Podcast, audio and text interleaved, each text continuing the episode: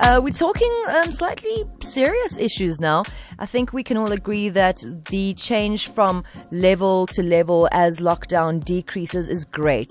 Going back to normal life is fantastic. Uh, we know that the sale of liquor was banned during lockdown levels 5 and 4 in SA. Tomorrow, the country is going to enter stage 3 and alcohol will be back on the shelves for the first time in two months. But experts have warned that many might get into a binge situation to make up for the lost time. So joining me now is Meindert Korver, who's a clinical psychologist at ARC, which is Addiction Recovery Center. Uh, thanks so much for hanging out with us here on 5FM Extra Loud Mornings. Thank you for having me. So, a friend says that she hasn't had a drink for six weeks because of lockdown, and this proves that she is therefore not an addict. Would you agree or disagree with that statement? I don't quite agree with that statement. um, purely, if, someone's sort of in in addiction, you know, that would that would be something that they use to sort of justify drinking behavior. Mm. Um, I feel like if if you didn't have a drinking problem, you probably wouldn't have to say that, you know, I'm able to stay clean for a long time. You wouldn't have taken notice of it as much as you are. Probably. Wow. So someone probably has had a time where they thought, okay, maybe I do have a drinking problem. Mm. Um, and yes, maybe now you're able to stay clean for, let's say, six weeks, but still it was sort of forced clean time, mm. not necessarily your own choice. Mm, mm, mm, um, it doesn't. It still doesn't prove necessarily that you're an alcoholic. I wouldn't say that as well. So it's not conclusive either way, but maybe a little bit of a red flag. Yes, absolutely. Um, you've dealt with, uh, you must have dealt with many recovering addicts. What usually happens when they stop being sober and have a drink after a long time without?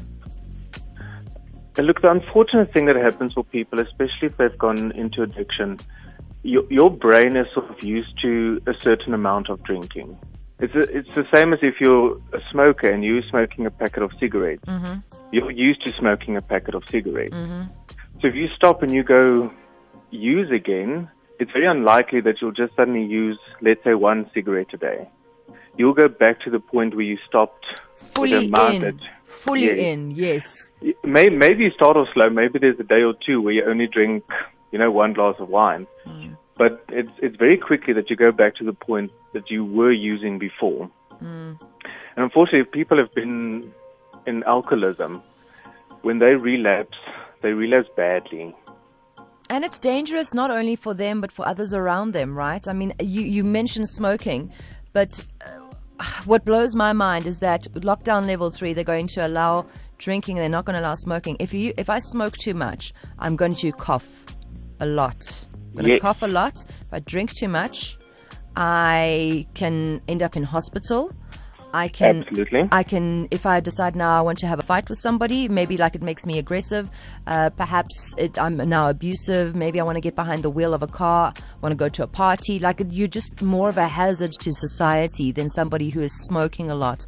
So I think it is something that needs to be cautioned. I want to say cautioned. Um, what what would you say would would be some steps maybe to um, for people that people should take to avoid getting into a cycle of binging? Mm. Uh, look, I have a few thoughts on that. Mm. Like if, like we said earlier, if if people don't really have an alcohol problem, mm. they'll probably have like a binge or two, and then just carry on as normal. Then they're done. Yeah. Um, but if you do have the alcohol problem, and you start going, in, let's say, into this weekend binges, um, for me, the red flag would be you're either you're either numbing your emotions, you're, or you're escaping reality. So something in your system is then not working for you. Because it's not necessarily alcohol dependence. This is now actually just overindulgence. Mm. Um, so my advice then for people would be you need to figure out what, what part of reality do you not want to face? What's the emotional turmoil you're going Ooh, through? There's psychology there, Ham. Yes. so then, so then they would need to speak to someone like you, a clinical psychologist. Absolutely. Set up an appointment, um, do the do the do the work. Exactly. Mm-mm. Um, because otherwise you won't need to binge. There's no need to go get drunk all the time. You, would you say that al- uh, alcoholism is a physical or a mental illness? Well, both. Starts off mental, becomes physical. Um, it usually, in my in my experience, it usually starts with mental. Yeah. There's often psychological stuff underlying. Yes. And I know a lot of people sort of say it's genetic because maybe you've had someone in the family that's an alcoholic.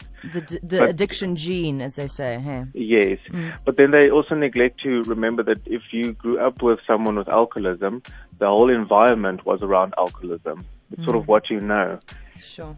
Um, but yeah, if there's a side where people just abuse alcohol and aren't quite dependent on it. Um, but when you get to the point of dependence, that's usually when, like, if you stop drinking, you get the severe withdrawal symptoms. Yeah. You start shaking and nausea and stomach pains and sleep problems, etc.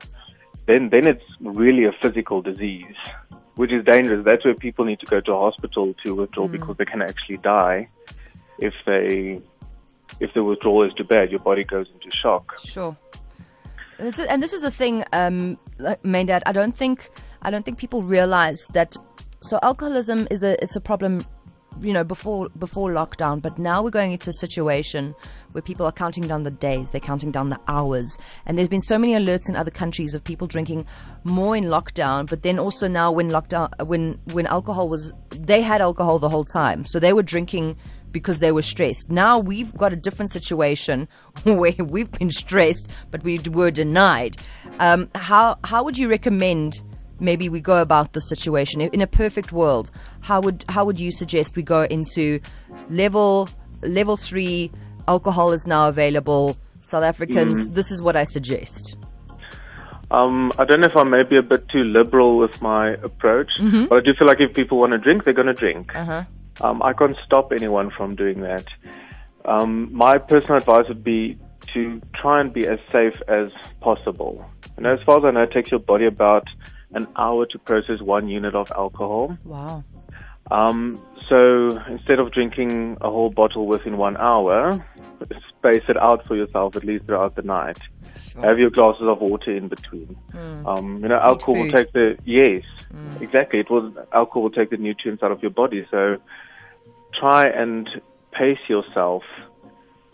Um, look, I don't know if that's the best advice to give people, Well, but but that's the thing, though, right? You can't hold everyone's hand all the time. You've got to be responsible for yourself, just as you would out, outside of a pandemic. Just be responsible. That's it. exactly, Yeah. Um, exactly. uh, Meindert, if somebody needs to get in touch with you, or you think that, uh, or somebody thinks that maybe they do have a family member who is in a, I don't know, in a situation where they might need to speak to a clinical psychologist, can we get in touch with you? Absolutely. Um, look, I am at the facility, as you mentioned, um, ARC Addiction Recovery Center. If people Google that in Benoni, they'll find us. But there's also a website that people can use, which is www.myheadspace.co.za. Um, and we're a team of psychologists there. So if people need to see anyone, we're always available. Beautiful. It's uh, Meindert Korver, clinical psychologist at Addiction Recovery Center, ARC. Thanks so much for hanging out with us here on uh, 5FM Extra Loud Mornings and all the best. It's a big pleasure. Thank you. Live loud in your city. Pietermaritzburg Peter Maritzburg's on 100.3 FM. and The Bluff on 107.4 FM. Turn it up. Live loud in your city.